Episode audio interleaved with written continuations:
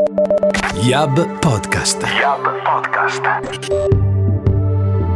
Cosa c'è dietro alle cose che fa ogni giorno chi, come me e te, si occupa di marketing e comunicazione? Capirlo è sempre più importante ed è per rispondere a questa domanda che nasce Yab Next, una serie di incontri con cui costruire una community, una piattaforma per imparare e fare delle cose e condividerle. In questo terzo episodio gli ospiti sono Marco Becca, direttore di IFAB, International Foundation Big Data and Artificial Intelligence for Human Development, Antonella Guidazzoli, Head of Visual Information Lab di Cineca, ed Eric Pascolo, coordinatore Centro Nazionale di High Performance Computing Cineca e Project Leader di EuroCC. Li abbiamo incontrati il 10 maggio al Cineca di Bologna, un punto di riferimento per la comunità scientifica nazionale e internazionale nelle tecnologie per il calcolo scientifico ad alte prestazioni e sede di Leonardo e Marconi, due dei 20 supercomputer più potenti al mondo. Con loro, in una sessione chiamata Ask Me Anything, abbiamo parlato di come vengono utilizzati il supercalcolo e l'intelligenza artificiale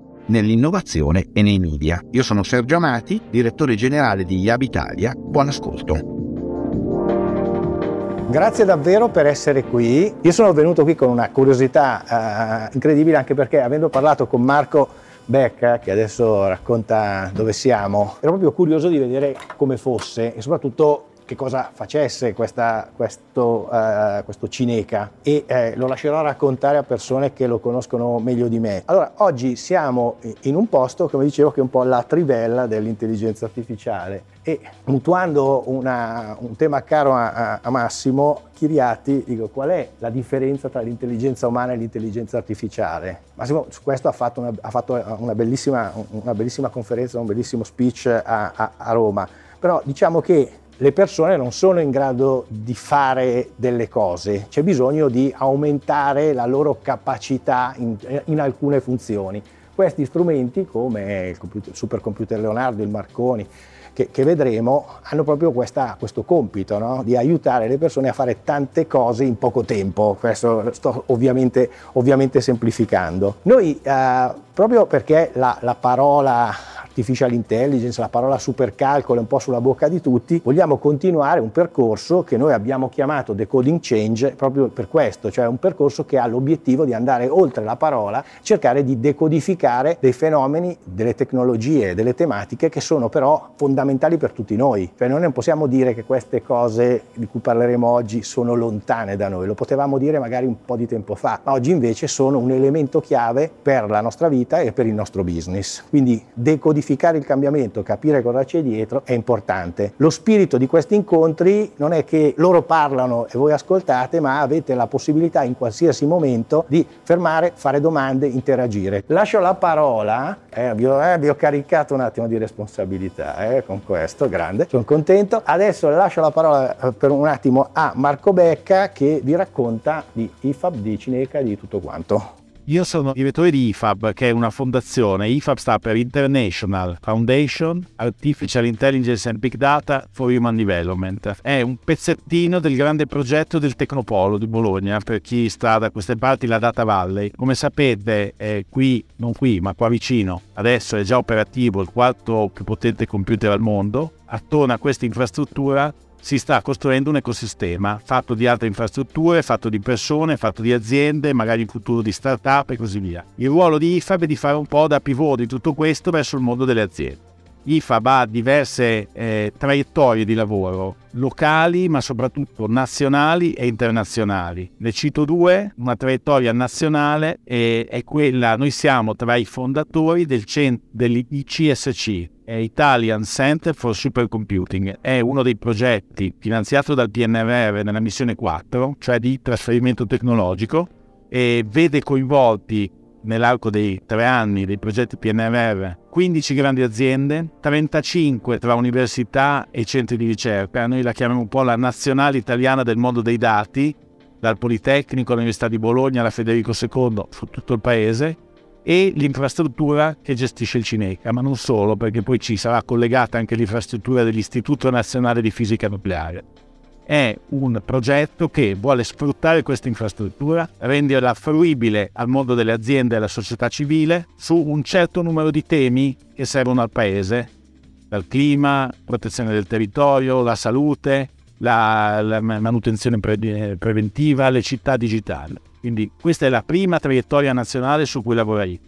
Ce n'è una seconda che invece è europea, è più legata al supercalcolo. IFAB assieme a Cineca, assieme a Dompè, assieme a Leonardo e a Birex costituisce il centro di competenza nazionale sul supercalcolo, che ha come obiettivo da una parte sfruttare le infrastrutture e le competenze del Cineca, rivolgendosi alle aziende, anche a quelle più piccole e anche alla pubblica amministrazione, anche quelle che attualmente non usano il supercalcolo, per aiutarle a capire se ci possono essere delle opportunità e dei progetti. E questa è una traiettoria eh, europea vede coinvolto tutti i paesi europei, per l'Italia IFAB con Cineca è il punto di riferimento. E proprio su questa traiettoria credo che poi l'intervento dei colleghi si concentrerà quello che è, è, stato un po' chiesto a loro di dare dei casi pratici, degli input e poi sicuramente gestirli in maniera molto, molto interattiva. Io avrei finito e passo la parola a chi sa. A chi sa. Benvenute a tutte e a tutti in Cineca, io e Antonella oggi rappresentiamo appunto il centro di supercalcolo italiano che è nato nel 1969, poi si è espanso con, alte, con anche altri servizi su università, ministeri, trasferimento tecnologico, ma eh, noi siamo del dipartimento High Performance Computing, quindi ci concentreremo su eh, queste attività e soprattutto cercheremo di farvi capire che cos'è un supercalcolatore come eh, si può usare in, in, azienda. Io appunto mi occupo proprio di questo difficile compito, di provare a spiegare alle aziende eh, come e di fare upskilling del loro personale eh, di tecnologie, supercalcolo, intelligenza artificiale, eh, analisi di big data. Allora partiamo a definire che cosa è un supercomputer o un HPC, High Performance Computer o computing quando parliamo delle tecnologie e delle tecniche per usare questi grandi macchinari. Ma un supercomputer in realtà eh, a che cosa serve? Perché uno si immagina di arrivare arrivare lì con eh, magari una tastiera, digitare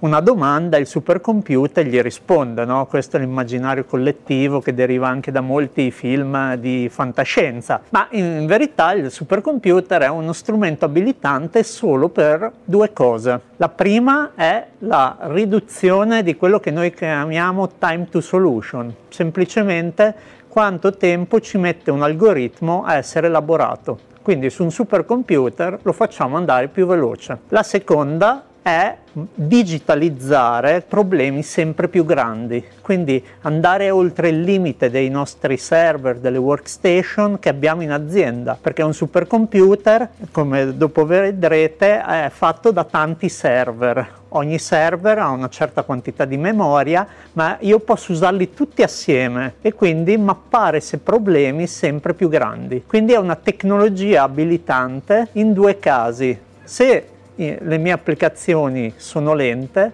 e se il mio problema non riesco a risolverlo su dell'hardware tradizionale. Purtroppo al supercomputer bisogna eh, comunque istruirlo per dare eh, risposte. Non è un uh, strumento magico come ci hanno abituato nei film di fantascienza. La misura di potenza di un supercomputer è questa che si chiama flops, sono le operazioni aritmetiche al secondo. Okay? Un iPad Pro, neanche Pro del 2018 più o meno fa eh, 100 volte le operazioni che faceva il supercomputer degli anni 80. Se poi passiamo a uh, una workstation arriviamo anche a dei teraflop, quindi un milione di volte la potenza del supercomputer degli anni 80. Quindi eh, addosso a noi per, con eh, i nostri smartphone in azienda con le workstation e qua con i supercomputer di potenza computazionale ne abbiamo, basta eh, saperlo usare ed è un po' anche questa la nostra mission, insegnare ad usare tutta questa potenza efficienza computazionale. Naturalmente non c'è solo Cineca in Europa, ci sono tanti supercomputer e ognuno di questi ha una tecnologia anche diversa, perché nel campo dell'high performance computing quello che è importante è anche portare un'applicazione, un algoritmo sulla tecnologia su cui funziona meglio. Quindi i computer che vedete qua, che sono i computer di eh, Euro finanziati direttamente dall'Unione Europea, tra cui eh, Leonardo che ospitiamo in Italia, sono tutti diversi perché gli scienziati, i ricercatori dell'industria europei possono accedere tramite alcune open call alla tecnologia migliore per il loro caso d'uso. Non è detto che un'azienda italiana possa trovare beneficio da Leonardo, magari deve andare in Lussemburgo su Meluxina allora, noi oltre a naturalmente occuparci di trasferimento tecnologico, però dobbiamo anche eh, fare dei progetti eh, in cui acquisiamo le tecnologie poi da trasferire. E eh, qua ho un esempio di tre progetti che tuttora comunque sono ehm, attivi e eh, ci hanno permesso di sviluppare tecnologia. Ad esempio questo progetto Max in un suo caso industriale ha applicato like performance computing al food. Perché? Perché ehm, dal 2022 in Europa i coloranti alimentari dovevano essere tutti di origine naturale e trovare un colorante di origine naturale blu è molto complesso. Quindi il supercomputer qua si è usato per eh, studiare le proprietà ottiche delle molecole in modo tale da eh, arrivare alla parte di prototipazione solo di una trentina di molecole molto promettenti. Quindi abbiamo eh, creato un esperimento in silico, quindi digitalizzato le prove di laboratorio per riuscire a scremare tra un milione, mil, no, 2500 molecole, quelle eh, particolari che potevano dare, naturalmente non influire sul sapore delle caramelle, ma dare il colorante blu. Se ci fate caso, in natura il blu, eh, tolti i mirtilli, le more e qualche altro frutto, è molto raro. Questo invece è un progetto che ha messo a terra eh, dei digital twins.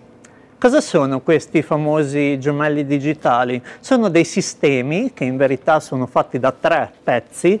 Uno, il primo sono i sensori sulla macchina, il secondo è una parte di server che fa una piccola computazione in loco nel plant produttivo. Il terzo livello è il supercalcolo che permette di addestrare i modelli di intelligenza artificiale che poi si utilizzeranno direttamente sul plant per prendere decisioni. Qua vedete tre eh, use case, il primo sono delle paleoliche, il, lo use case era di bonfiglioli riduttori, quindi facevano manutenzione predittiva sulle paleoliche offshore, Bonfiglioli era anche capofila del progetto. Il secondo use case è il Barcellona eh, Football Club, quindi hanno fatto il digital twin dello stadio per riuscire a gestire le situazioni di eh, emergenza, quindi attraverso dei sensori e eh, grazie all'elaborazione eh, sul, sul, supercomputer di Barcellona, poi riescono a capire che c'è anche un meccanismo di attuazione per regolare i flussi in uscita. E poi il terzo, in verità, è un use case di replicability, nel senso che la piattaforma sviluppata da questo progetto non voleva essere fine ai singoli use case e quindi abbiamo provato a portarla, a replicarla, a usarla quasi a livello commerciale anche su altri. E qua questo è il supercomputer del Barcellona eh, di BSC, Barcellona Supercomputing Center, dove hanno replicato il digital twin della nostra sala macchine. Quindi un digital twin che abbiamo sviluppato per monitorare la sala macchine. L'utilità di avere un digital twin di un supercomputer è in primis la manutenzione predittiva e poi riuscire a eh, capire cosa sta succedendo sulla macchina. Un altro eh, esempio sono le catene meteo meteo. I supercomputer sono molto utilizzati per fare sia meteo-aria che meteo mare perché sono eh, calcoli complessi e eh, c'è sempre un'evoluzione maggiore di eh, dati che arrivano da satelliti, stazioni a terra, noi facciamo l'ingestion e poi eh, sviluppiamo questi codici e li, li rianniamo sui nostri supercomputer che eh, producono queste mappe. Da questa mappa alla vera previsione c'è sempre il meteorologo dell'agenzia. Un supercomputer non vi dà la previsione, vi dà solo l'evoluzione, poi c'è sempre un uomo che le interpreta. Come è fatto un supercomputer? Un utente eh, arriva da internet e si connette a quelli che si chiamano nodi di login. Sui nodi di login lui parla con lo scheduler lo scheduler è il project manager del supercomputer, quindi allo scheduler vengono chieste il numero di risorse di calcolo che servono all'utente per un certo numero di tempo. E dopo lo scheduler eh, che, dal login node uno ha caricato il software, ha caricato il, i dati che vanno sul parallel file system, che un, sono dei dischi che vengono letti e scritti in parallelo per andare molto veloci, utilizzerà tutti questi che si chiamano nodi di calcolo, che saranno la maggior parte dell'infrastruttura che vedrete, per riuscire a eseguire il codice in parallelo. Il parallelismo è la chiave fondamentale che ci permette di andare veloci. Quindi la comunicazione finale che poi si utilizza in un supercomputer per arrivare alla soluzione globale di un problema si chiama all to all, tutti comunicano con tutti, è una comunicazione costosa, però è quella che eh, le reti dei supercomputer sono ottimizzate per supportarla. Okay?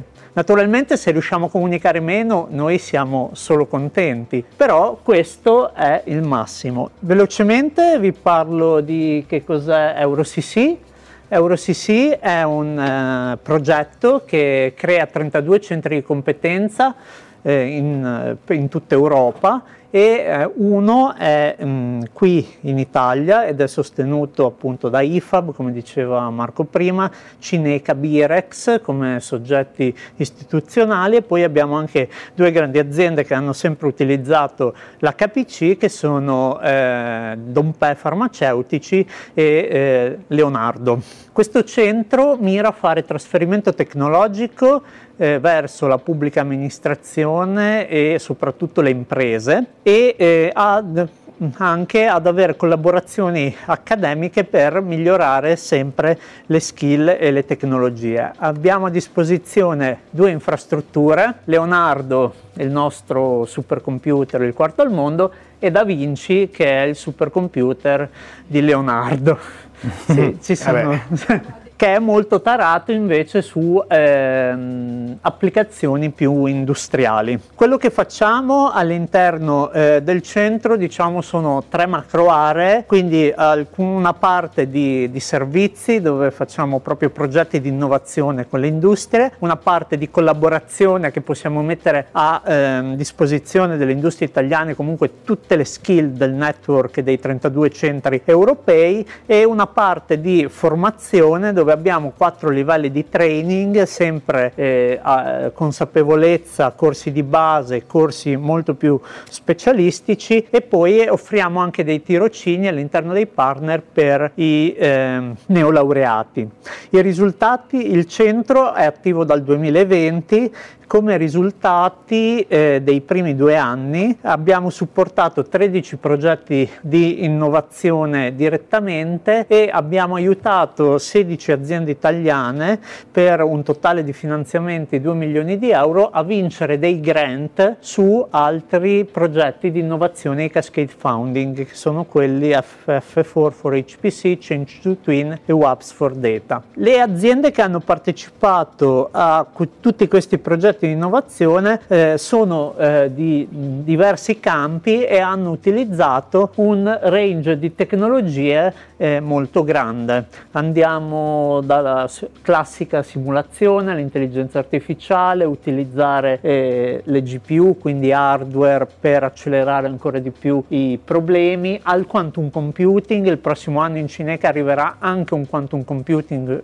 computer fisicamente Questa era un attimo la presentazione di EuroCC. Per quanto riguarda eh, i POC, noi ehm, aiutiamo le aziende a ehm, applicare a queste call di cascade founding. Cosa vuol dire cascade founding? Vuol dire che un'azienda può ricevere da un progetto europeo, quindi non partecipare direttamente al progetto con tutta la burocrazia annessa, ma ricevere dal progetto un grant. Di solito quando si parla di supercalcolo il grant è di tre tipi, expertise eh, in ore uomo, un budget economico e naturalmente ore calcolo su un uh, supercomputer. Adesso vi faccio vedere due eh, proof of concept che, che abbiamo realizzato, il primo all'interno di Fortissimo 4, il secondo direttamente direttamente dentro EuroCC per farvi capire un po' che cosa si può fare. La prima è Elafe che è una PMI eh, slovena e sviluppa motori in wheel, quindi invece di avere un motore eh, centrale poi una distribuzione, il motore è direttamente sulle ruote del mezzo. Il loro problema per cui si sono avvicinati a noi è che dovevano riuscire a eh, ottimizzare alcuni aspetti relativi alle vibrazioni del motore per riuscirli a commercializzare, per rispondere a una direttiva euro- europea. Quindi dovevano riuscire a ottimizzare questi tre parametri, il rumore, le vibrazioni e poi anche eh, la durezza. La soluzione che abbiamo messo in campo è stato un eh, workflow tra cloud e HPC di queste che si chiamano simulazioni multifisi. Cosa vuol dire multiphysics? Vuol dire che io riesco all'interno della stessa simulazione ad avere aspetti diversi di fisica eh, diverso, non solo la vibrazione, non solo il rumore, ma metterli assieme. Abbiamo utilizzato dei, dei software sia open che Close e eh, con questi sono riusciti a prototipare questi due motori, l'M700 e l'L1500 e sono riusciti appunto grazie a queste simulazioni più accurate ad avere la riduzione eh, necessaria per commercializzare i motori. Il business impact, eh, i progetti fortissimo richiedono sempre la stima del business impact ed è stato un risparmio annuo tra i 120 e i 150 50.000 euro per il processo di sviluppo e progettazione, l'80% di riduzione del time to market grazie alla prototipazione digitale perché non dovevano più costruire i motori ma potevano solo simularli e poi portare solo eh, quelli corretti in officina e poi eh, hanno anche stimato un aumento di vendite del 20%. Questo altro caso, Waterview, invece è una eh, startup di Torino che si occupa di eh, fare nowcasting da immagini di telecamere eh, hanno diversi prodotti, quando sono an, arrivati da noi eh, avevano eh, bisogno, avevano dei nuovi dataset, avevano bisogno di potenza di calcolo per allenare le loro intelligenze eh, artificiali e, su, e quindi eh, abbiamo preso il dataset, l'abbiamo strutturato con loro e ehm, abbiamo riallenato ogni singolo strumento, l'algoritmo alla base di ogni singolo strumento. Loro riescono a um, fare nowcasting di alluvioni, neve, eh, fumo, pioggia e eh, nebbia e alla fine eh, oltretutto il business impact da loro stimato essendo una startup naturalmente non, non arrivano direttamente sul mercato lavorano con eh, società di gestione stradale ma soprattutto riottimizzare questi algoritmi e avere questi dataset gli permette anche di inserire in eh, determinati nuovi marketplace le loro applicazioni eh, nel caso qualcun altro, oltre alle società con cui lavorano, vogliano incominciare a utilizzarli e quindi, data una qualsiasi telecamera, loro riescono a mh, mm, dare un servizio. Eh, avevo due domande. Una è, ma oltre al supercalcolo, voi fornite anche il servizio proprio dello sviluppo delle applicazioni, software, la programmazione, tutte queste cose? Allora, noi facciamo questo nei progetti europei quindi come Max che ho fatto vedere prima, IO Twins. E poi eh, per le industrie invece all'interno dei progetti di innovazione ci sono alcune aziende che hanno chiesto proprio anche il co-sviluppo o la parallelizzazione o il porting su nuovo hardware delle loro applicazioni. Fai l'esempio di EuroHPC che è un progetto che sta partendo adesso, no? Potrebbe essere questa una casa per eventuali progetti, come potrebbe funzionare? La scorsa edit- nei primi due anni c'è stato un progetto di porting ad esempio su GPU che sono questi hardware per il calcolo ad alte prestazioni che in verità noi troviamo in tutti i laptop perché nel laptop la chiamiamo scheda grafica ok? E eh, c'era questa azienda di Torino, una spin-off del Politecnico, che aveva un eh, software CFD che sta per Computational Fluid Dynamics, quindi progettano l'aerodinamica di di cose che si muovono, quindi aerei, elicotteri, macchine, tutto quello che si muove nell'aria, per progettarlo ha bisogno di simulazioni CFD e noi abbiamo appunto preso il loro codice e portato su GPU, quindi riscritto le parti più computational intensive per questo nuovo hardware, quindi che le ha accelerate. Un'altra domanda eh, per, per, i, per, i, non secchioni come, come me, ma il quantum computing che cos'è? Ce lo riesci a spiegare come hai spiegato benissimo fino adesso tutto quanto? Allora, partiamo dal, da dire che un quantum computing non sostituisce un supercomputer. Se io devo fare un'operazione tipo 5 più 2 su un supercomputer ci metto boh, mh, meno di un millisecondo. Su un quantum computer ci metto comunque un minuto. E voi direte perché?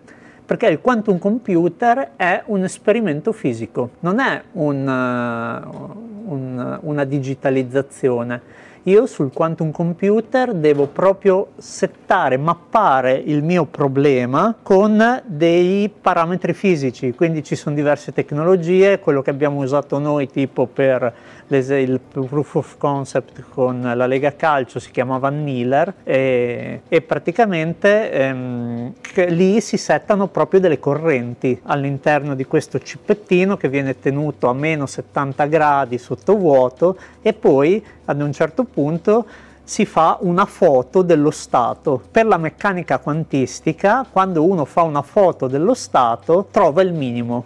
È una legge della fisica.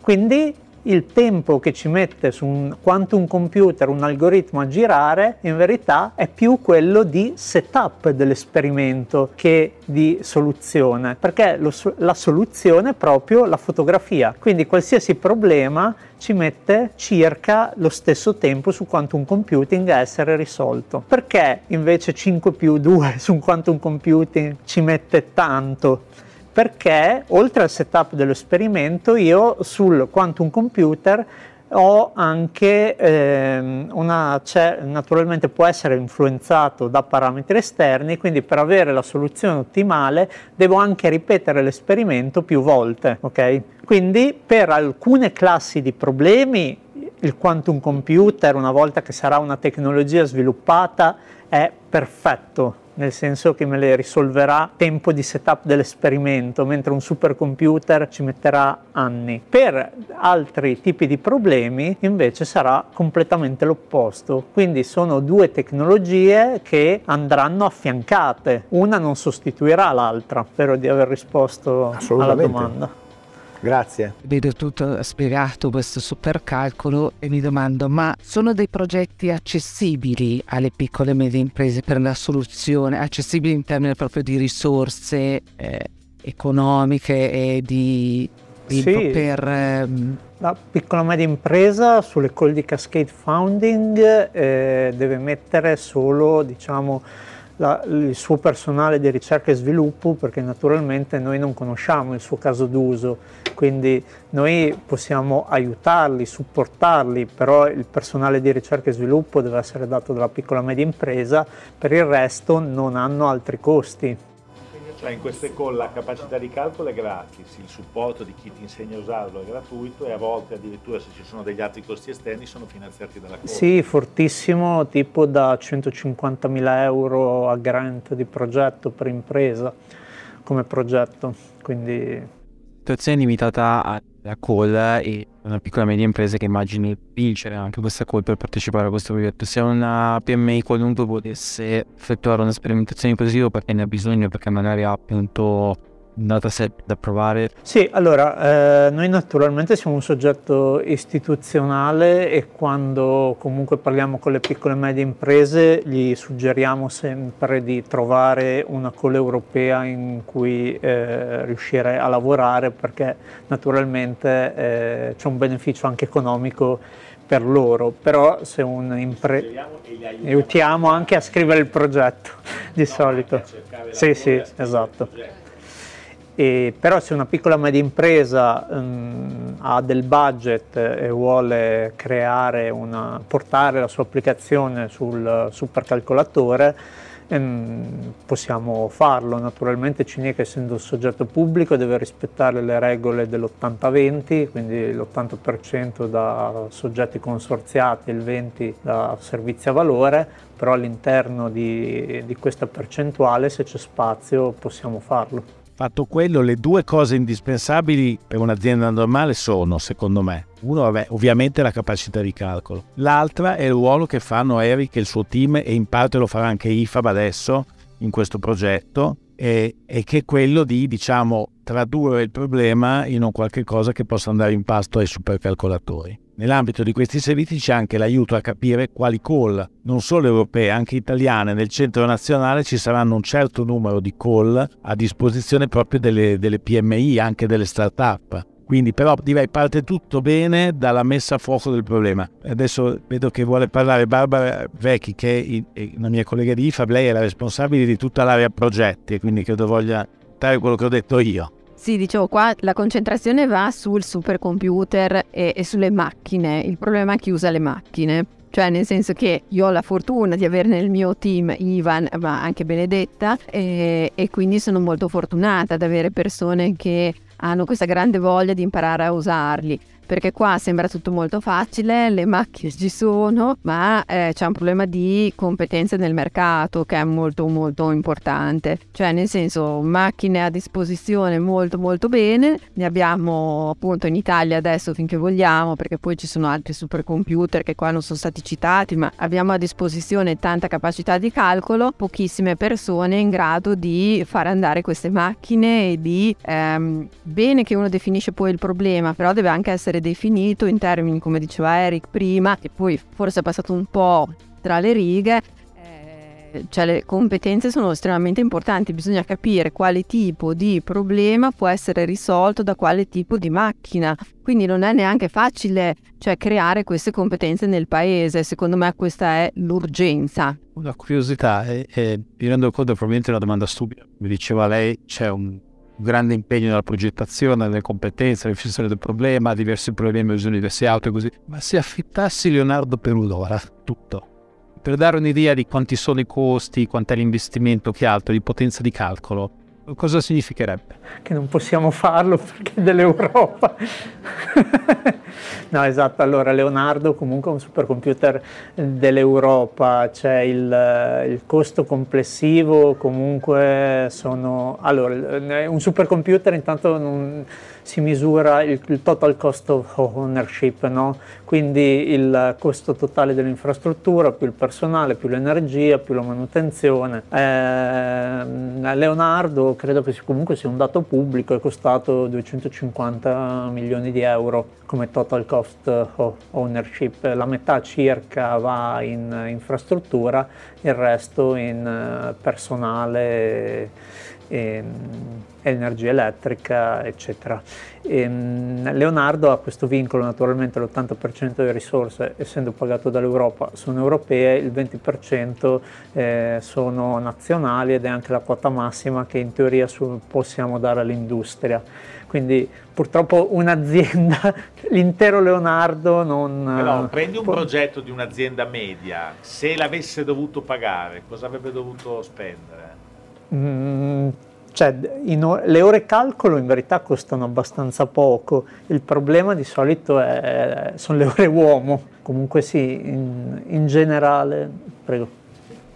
Due domande che sembrano distanti ma in realtà vanno a convergere. Allora, la prima, se eh, ci sono dei progetti che possono essere anche eh, riutilizzati da altri nell'ottica dell'open source. Due, il costo e quindi la parte di impatto eh, rispetto all'agenda 2030 e 17 goal dell'ONU. Come state lavorando in tal senso rispetto al calcolo? Perché ChatGPT ne abbiamo parlato eh, ha un numero eh, enorme di impatto sulle CO2 quindi volevo capire que- questo e che tipo di ragionamenti state facendo in, in ambito Agenda 2030 Sulla, sul tema del green computing posso dirvi che eh, la nostra macchina Leonardo ha un sistema di cooling veramente avanzato. E esiste una classifica oltre top 500 anche delle top top super, eh, green supercomputer il green 500 e siamo anche qui dentro eh, i primi 10 quindi questo è sicuramente un tema che eh, di cui è stato tenuto conto nella progettazione di Leonardo, quindi in questo caso il, eh, il rapporto costi-benefici, eh, tenendo conto che è stato progettato con questo sistema avanzatissimo di cooling, mh, mm, su questo, perché è una domanda che ci fanno spesso, anche alle notte della ricerca, la prima, eh, ma consumerà un sacco. Barbara, volevi dire qualcosa? Ehm, la cosa molto positiva è che tra i progetti possiamo in parte rivelarli, che verranno eh, sviluppati all'interno del centro nazionale, quindi con Leonardo, ci sarà per esempio l'identificazione di nuovi materiali che appunto saranno riciclabili. Ad oggi molto packaging non è riciclabile. Noi come IFAB candideremo un progetto che sarà invece per la creazione di un nuovo materiale in ambito alimentare che potrà essere totalmente riciclabile. L'altra cosa è la mappatura del genoma, cioè un supercomputer va molto più veloce eh, e quindi noi come, come, Stato siamo ad esempio rispetto alla Gran Bretagna molto più indietro, cioè eh, in termini di mappatura del genoma. Quindi eh, confermo quello che diceva Eric, molti dei progetti che verranno comunque sviluppati su Leonardo sono in un'ottica eh, appunto ONU e 17 obiettivi dell'ONU. Eh, ce ne saranno che riguardano l'healthcare e la medicina, ce ne saranno appunto nel packaging, ce ne saranno eh, nel clima, nel, appunto nell'individuazione di questi materiali, così come in generale su nuove macchine che potranno essere utili in ambito medico, di diagnostica, eh, di prognostica, cioè ecco, quindi devo dire che in generale i progetti che noi abbiamo visto che saranno sviluppati in questa prima call eh, che, che, si chiuderà a brevissimo, sono tutti eh, legati a questi temi, sia piccoli che grandi che grandi aziende sono tutte orientate eh, per esempio anche alla creazione di digital twin delle, degli apparati del corpo umano per esempio. Ecco quindi le applicazioni in realtà eh, sono estremamente orientate tutte a, a questi temi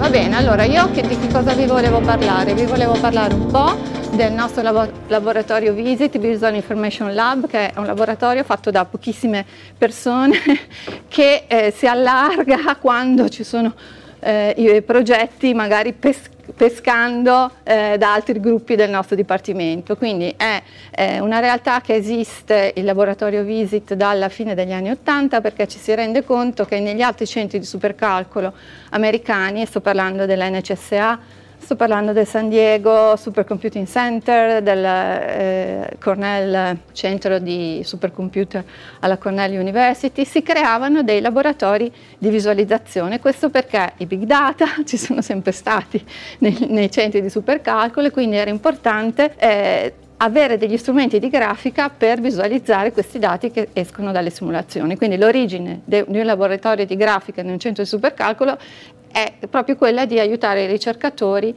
a visualizzare i dati eh, prodotti dalle simulazioni. Vi parlerò brevemente di due progetti, uno è il risultato di un progetto eh, Horizon 2020 ai Media Cities e l'altro è un, un, progetto che riguarda la ricostruzione dello studiolo eh, virtuale di Isabella D'Este e poi magari verso la fine, insomma insieme anche un po' eh, parlare di quelle che sono le possibilità che le tecnologie come la nostra e l'intelligenza artificiale eh, possono offrire anche al mondo, al mondo, dell'arte e anche come eh, sia importante, è sempre più importante, c'è un framework europeo STARS, non so se conoscete, che proprio favorisce l'ingresso negli artisti, nei team multidisciplinari, proprio per eh, inserire, far, rendere sempre i team di sviluppo di prodotto sempre più multidisciplinari e l'occhio dell'artista può essere un contributo importante. Che cosa, eh, che cosa, sappiamo fare?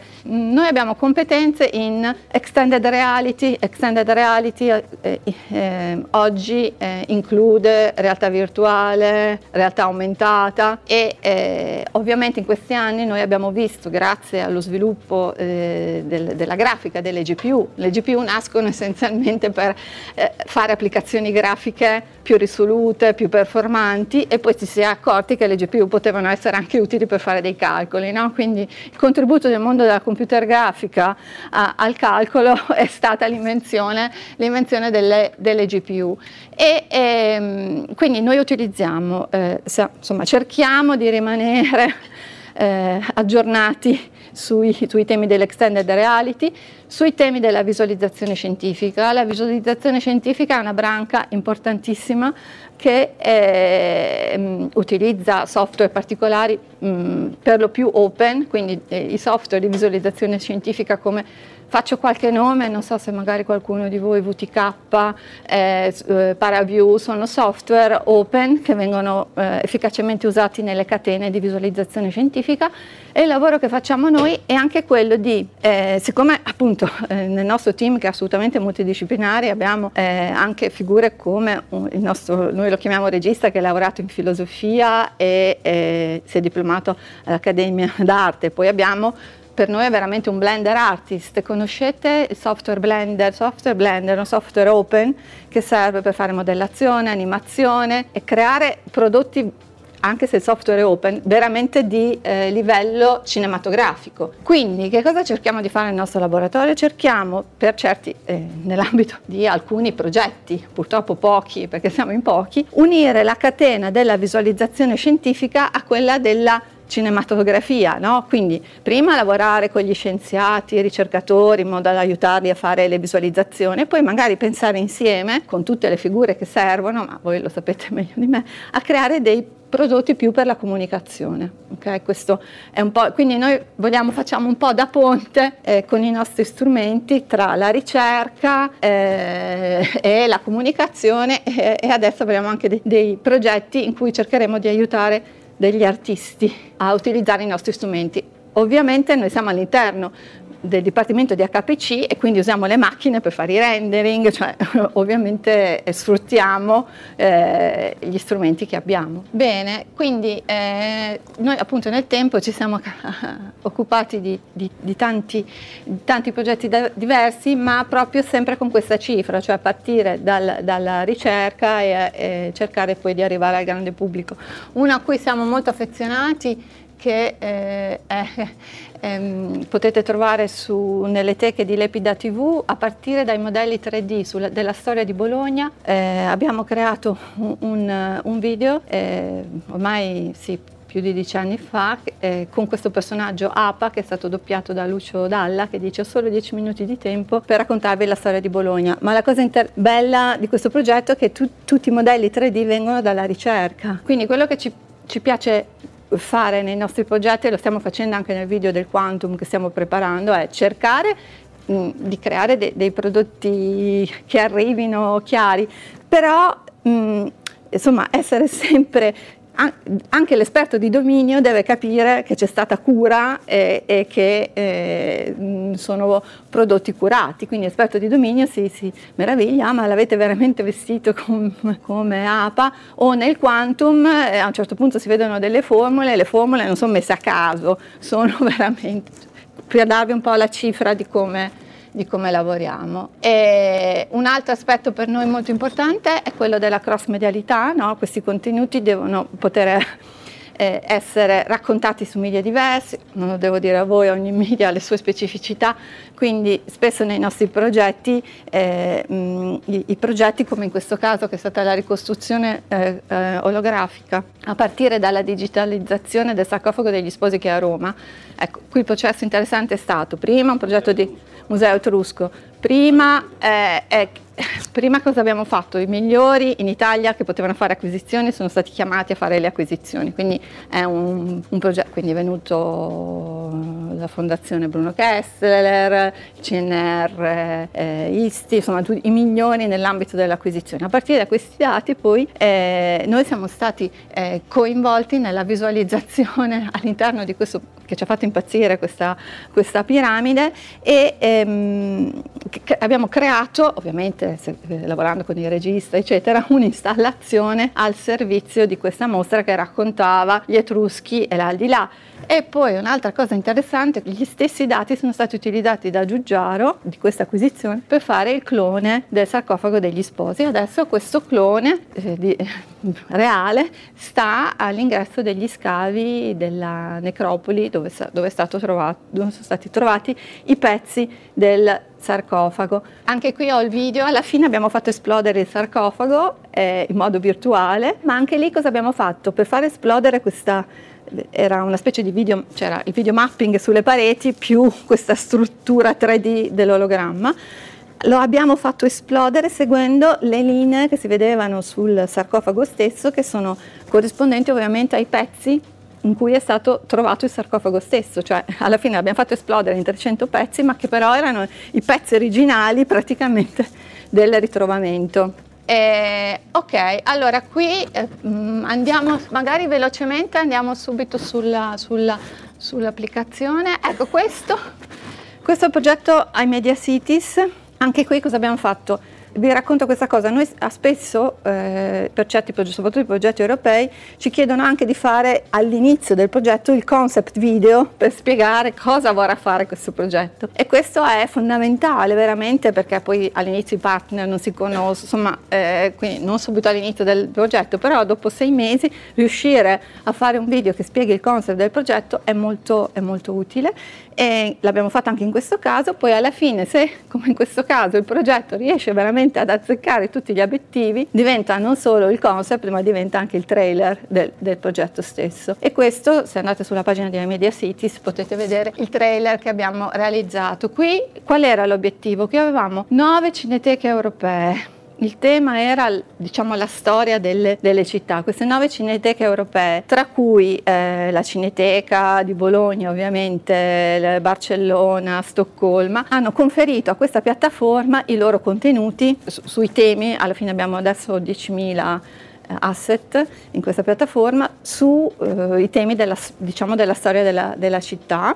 Vediamo una domanda tipo eh, io studio, sto studiando i trasporti e voglio vedere tutti gli shot video, gli shot, non guardarmi tutti i video, gli shot video in cui sono presenti dei tram negli anni 40 a Stoccolma, a Barcellona, adesso magari è una ricerca stupida. Questo ovviamente lo posso fare solo se ho un, eh, un sistema che è, è, è, in grado di suddividermi prima di tutto in shot i video e questo con, si può fare con gli algoritmi di intelligenza artificiale. Anche qui quello che vi posso dire, che vedremo poi un po' anche il clou del, del senso del mio intervento, eh, in questo caso gli algoritmi erano eh, forniti dal Fraunhofer Institute eh, nel progetto, erano loro diciamo gli esperti di deep learning e qui che cosa succedeva? Che gli, eh, questi shot andavano andavano benissimo, eh, però non avevano il rate di successo che hanno, che è il 99,9% con i video attuali. Qui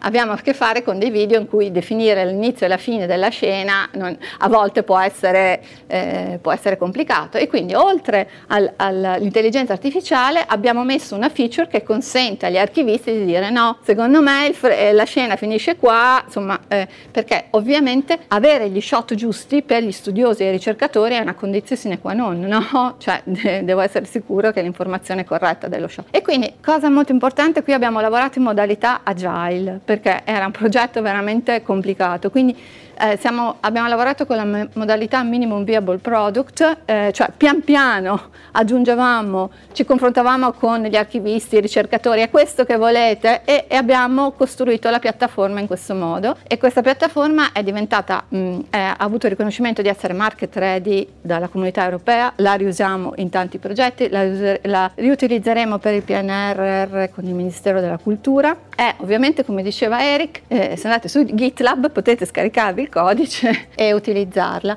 Ma eh, quindi è ovvio che queste sono piattaforme che possono eh, sempre crescere e la cosa interessante e che è importantissima anche per gli studiosi e ricercatori è che loro hanno accesso e possono eh, taggare, questo eh, potete consultarlo anche voi e vedere le stesse cose che sto vedendo io. Quindi cosa abbiamo visto? Abbiamo visto, eh, allora perché servono i supercalcolatori? Perché per allenare le neti è già stato detto servono.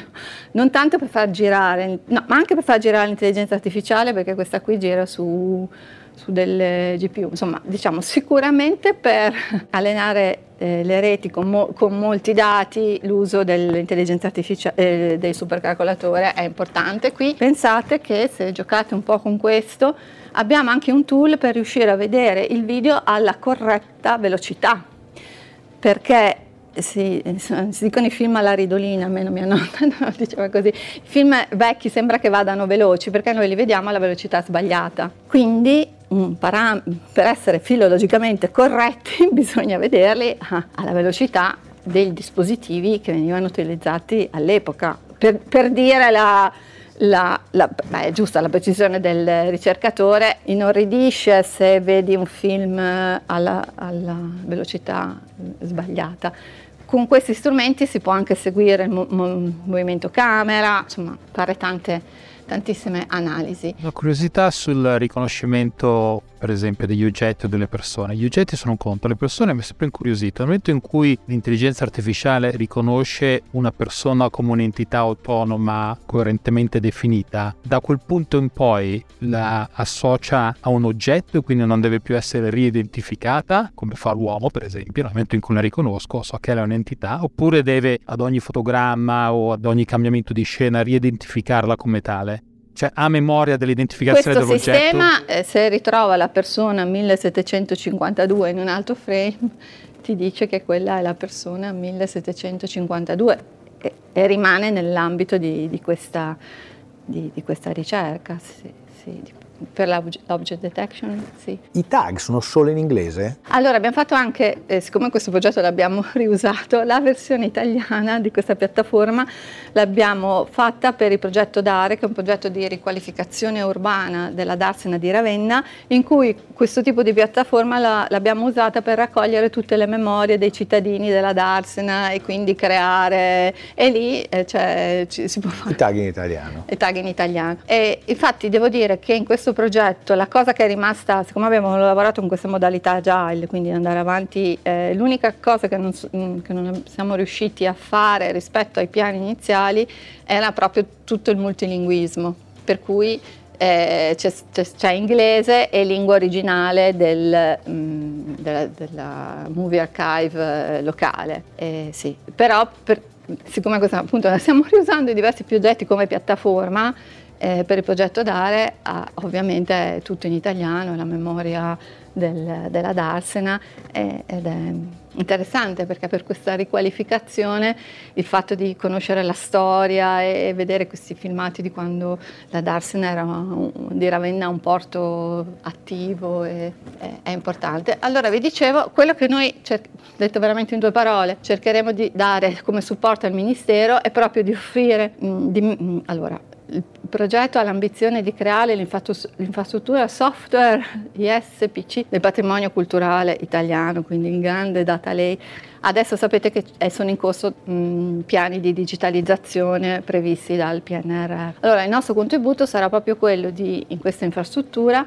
di eh, vedere di mettere a disposizione le risorse HPC proprio per utilizzare anche algoritmi di intelligenza artificiale eh, che consentano qual è il problema che abbiamo i musei, gli archivi, le biblioteche, i musei con i propri standard, gli archivi con i propri standard rigorosamente ministeriali, però il valore è anche, come abbiamo visto in questo progetto Media Cities, nel far parlare eh, diverse, eh, diciamo, diversi archivi, ma anche archivi con le biblioteche eh, nelle nostre ricerche, quindi proprio di... E, può, eh, è importante, come abbiamo visto in questo caso, poter utilizzare, magari abbiamo del patrimonio digitalizzato non metadatato, poter usare in prima istanza algoritmi di intelligenza artificiale che ci aiutano intanto a dare, non dico la, la, definire esattamente il metadato, ma una sgrossata, insomma avere un po' di indica, indicazioni. Adesso ve la sto raccontando un po' con l'accetta, ma eh, insomma la, la realtà è, è questa. Quindi Avremo tutto questo patrimonio digitale, abbiamo questo patrimonio digitale che è anche già organizzato eh, in banche dati diverse. L'obiettivo di, di, questa piattaforma è quello di, eh, a partire da questo materiale, in, quello, in, questo caso vedete collezione digitale, questi sono già materiali del Ministero metadatati, no? magari a partire da questo materiale già metadatato con il deep learning arricchire arricchire l'informazione. Ma ecco, qui è importante, a mio avviso il futuro è proprio eh, in questo campo, è creare delle reti di intelligenza artificiale insieme agli esperti di dominio, quindi insieme a loro selezionare i dati, perché i dati sono come l'aria e l'acqua per il nostro pianeta, se i dati di partenza sono, sono inquinati, non sono quelli giusti, ovviamente eh, l'intelligenza artificiale funziona. E, e quindi l'obiettivo è proprio quello di creare insieme dei workflow workflow oppure di metterli nelle condizioni da potersi creare il proprio Uh, workflow di intelligenza artificiale. Io faccio sempre le, faccio l'esempio, boh, non so perché mi è venuto questo esempio, avete in mente i, eh, nei dipinti spagnoli, col, si chiama colletta insalata, ho imparato. Ecco, io magari sono uno studioso di storia della moda, voglio allenare una rete di intelligenza artificiale perché voglio trovare tutti i dipinti che hanno il colletto insalata. Quindi devo allenare una rete per fare quel mestiere. Quindi un po' il nostro obiettivo è quello di lavorare, cioè di creare un'infrastruttura che faciliti queste cose, che faciliti la creazione di piattaforme come i media cities. Gli esperti possono essere esperti di dominio, a mio avviso, di qualsiasi genere, questa infrastruttura, e poi è chiaro che a partire da, questa, da questi esperti, cioè tutto questo patrimonio deve essere anche a disposizione di creativi che magari hanno richieste che noi non, non riusciamo, o dell'industria creativa che hanno, hanno richieste che noi na, non, non riusciamo a immaginarci, però è importante impostare questa infrastruttura in questo modo per rendere possibili queste cose. Un altro progetto mm, solo una premessa, eh, lo studiolo Isabella Desta a Mantova l'avete mai visitato? È vuoto attualmente perché tutti gli oggetti sono sparsi nei musei del mondo. Okay? E Isabella ha scritto 28.000 lettere nella sua vita, vi do quest'altra informazione. Ah, le, artisti. Eh, il lavoro nasce con una collaborazione con l'Università di Irvine e il primo finanziamento l'abbiamo utilizzato per raccontare quello che volevamo fare e questo è stato finanziato dalla Fondazione Crest Foundation che finanzia proprio lo start-up dei progetti. Eh, sì, eh, sono state di- eh, digitalizzate le 28.000 lettere, sempre questo ci tengo a dirlo a spese dell'Università di Irvine. E quindi abbiamo le lettere, abbiamo un, data- un database di musiche, eh, i quadri sono al Louvre e quindi una cosa che ci piacerebbe fare con alta definizione, acquisirne uno più in alta definizione per, per raccontare altre cose. Cosa faremo? Eh, cercheremo appunto di usare l'intelligenza artificiale per tra, per la trascrizione dei manoscritti, quindi in realtà l'intelligenza artificiale nel mondo dei beni culturali digitali può essere veramente uno strumento utile. Vi lascio un po' con questa idea del digital twin, quindi l'obiettivo è proprio ricreare questo spazio e accedere alle fonti e insomma me, afferrare un attimo, un minimo della, me piace questa parola tedesca, Weltanschauung, della Weltanschauung di Isabella, essendo immersi veramente anche visivamente eh, sonoramente diciamo, nel, nel, nel suo mondo. Grazie. Grazie. Il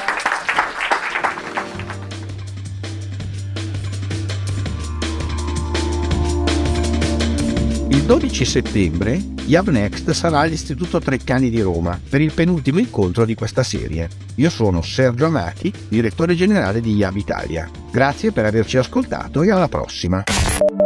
Yab Podcast. Yab Podcast.